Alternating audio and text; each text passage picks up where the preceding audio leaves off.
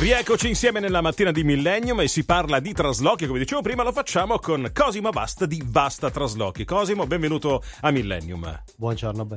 Allora, chiacchieriamo un po' perché innanzitutto vogliamo capire chi siete, da quanti anni siete presenti con uh, il vostro lavoro, la vostra passione per questo lavoro e cerchiamo di capire fin dove vi spingete e cosa fate, insomma, in generale. Allora, noi ci occupiamo di traslochi nazionali e internazionali e spedizioni intercontinentali.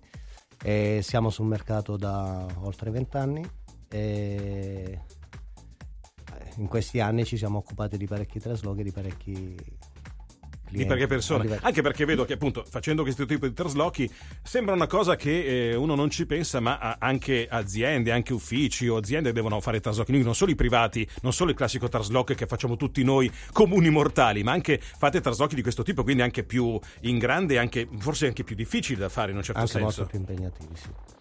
E quindi vi spingete fin, fin dove? Il trasloco più, più, più, lontano che avete fatto? Guarda, il più lontano è stato Portogallo, Lisbona, poi le spedizioni abbiamo fatto Giappone, Stati Uniti. Ah, Miami. caspita. Cioè la gente quindi... si trasferisce lì, magari vuole che gli si spedisca tutto quanto da quella, quella parte. Quella è una spedizione intercontinentale, viene effettuata tramite container e c'è tutta una preparazione caspita. differente. Quindi proprio un, un, mondo tutto da scoprire con le traslochi, perché è sempre comunque un po', quando si parla della la parola già traslochi, fa venire un po' lo stress, diciamo così. Ma in realtà sì, ma se il trasloco viene pianificato con cura e viene specificato al meglio nella preparazione lo stress diminuisce. lo stress, lo stress, diminuisce. Ma adesso con Cosimo cerchiamo di capire un pochettino come prepararsi al trasloco. Voi cosa fate per preparare un cliente al trasloco nel modo migliore allora, noi consigliamo sempre ai nostri clienti di liberarsi di tutti quei suppellettili che non, che non usano più in modo da snellire la preparazione del trasloco, cioè avere meno scatole il giorno del trasloco mm-hmm. e,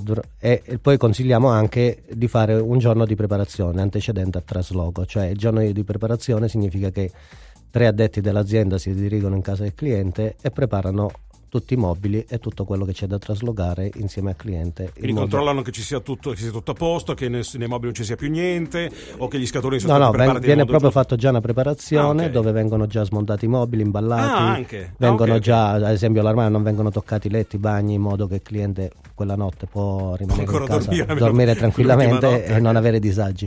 Questo permette sì che il giorno del trasloco eh, il trasloco viene fatto molto più velocemente perché la roba era già stata tutta preparata, quindi è in modo che lo stress si abbassa notevolmente. È vero, perché i tempi sono importanti, quindi vuol dire esatto. che entro magari mezza giornata già uno riesce a prendere, portare robe nell'altra casa, quindi insomma più veloce esatto. si fa, meno stress esatto. esiste. Mi dicevi anche un'altra cosa molto interessante prima ai microfoni spenti, che io, io dicevo banalmente, è vero, si preparano gli scatoloni, magari con le etichette, cose fragili, così, che lo fanno già più o meno tutti. Ma l'errore è nel materiale della scatola in sé, cioè eh. non uno scatolone normale, devono essere anche scatoloni particolari che eventualmente voi potete fornire anche al cliente. Esatto, eh, ad esempio noi per il fragile scegliamo sempre delle scatole tre onde perché queste scatole tre onde rigide cosa fanno? Permettono al fragile di non soffrire. Nel momento in cui noi sappiamo che viene caricato un camion, tutte queste scatole vengono impilate una sopra l'altra.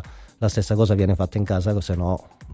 Esatto. E cosa succede? La scatola sotto sotto ne soffrirebbe e quindi Invece con una scatola adatta al fragile, una scatola tre onde rigida, cosa succede? Che la scatola chiusa protegge molto bene il fragile. Quindi Infatti. non, quindi vedete che ci sono de- delle cose basilari, però basta chiedere. Quando chiederete un preventivo agli amici di Vasta Traslochi, chiedete anche queste cose così magari sapete, saprete organizzarvi al meglio. Ricordiamo che siete in Viale Bodio 28 a Milano, giusto? Esatto. E il sito, ce l'ho qui aperto davanti a me, è eh, vastatraslochi.org. Ci sono tante cose, servizi in breve, preventivi e tariffe, e vi fanno vedere la squadra, la flotta le attrezzature che hanno. Cioè, hanno veramente di tutto. Quindi il vostro trasloco sarà veramente meno stressante possibile, grazie al nostro amico Cosimo. Cosimo, io ti ringrazio tantissimo per essere stato con noi, saluto tutta la tua troupe, la, il tuo staff e buone feste a questo Grazie punto. Grazie a voi e buone feste anche a voi.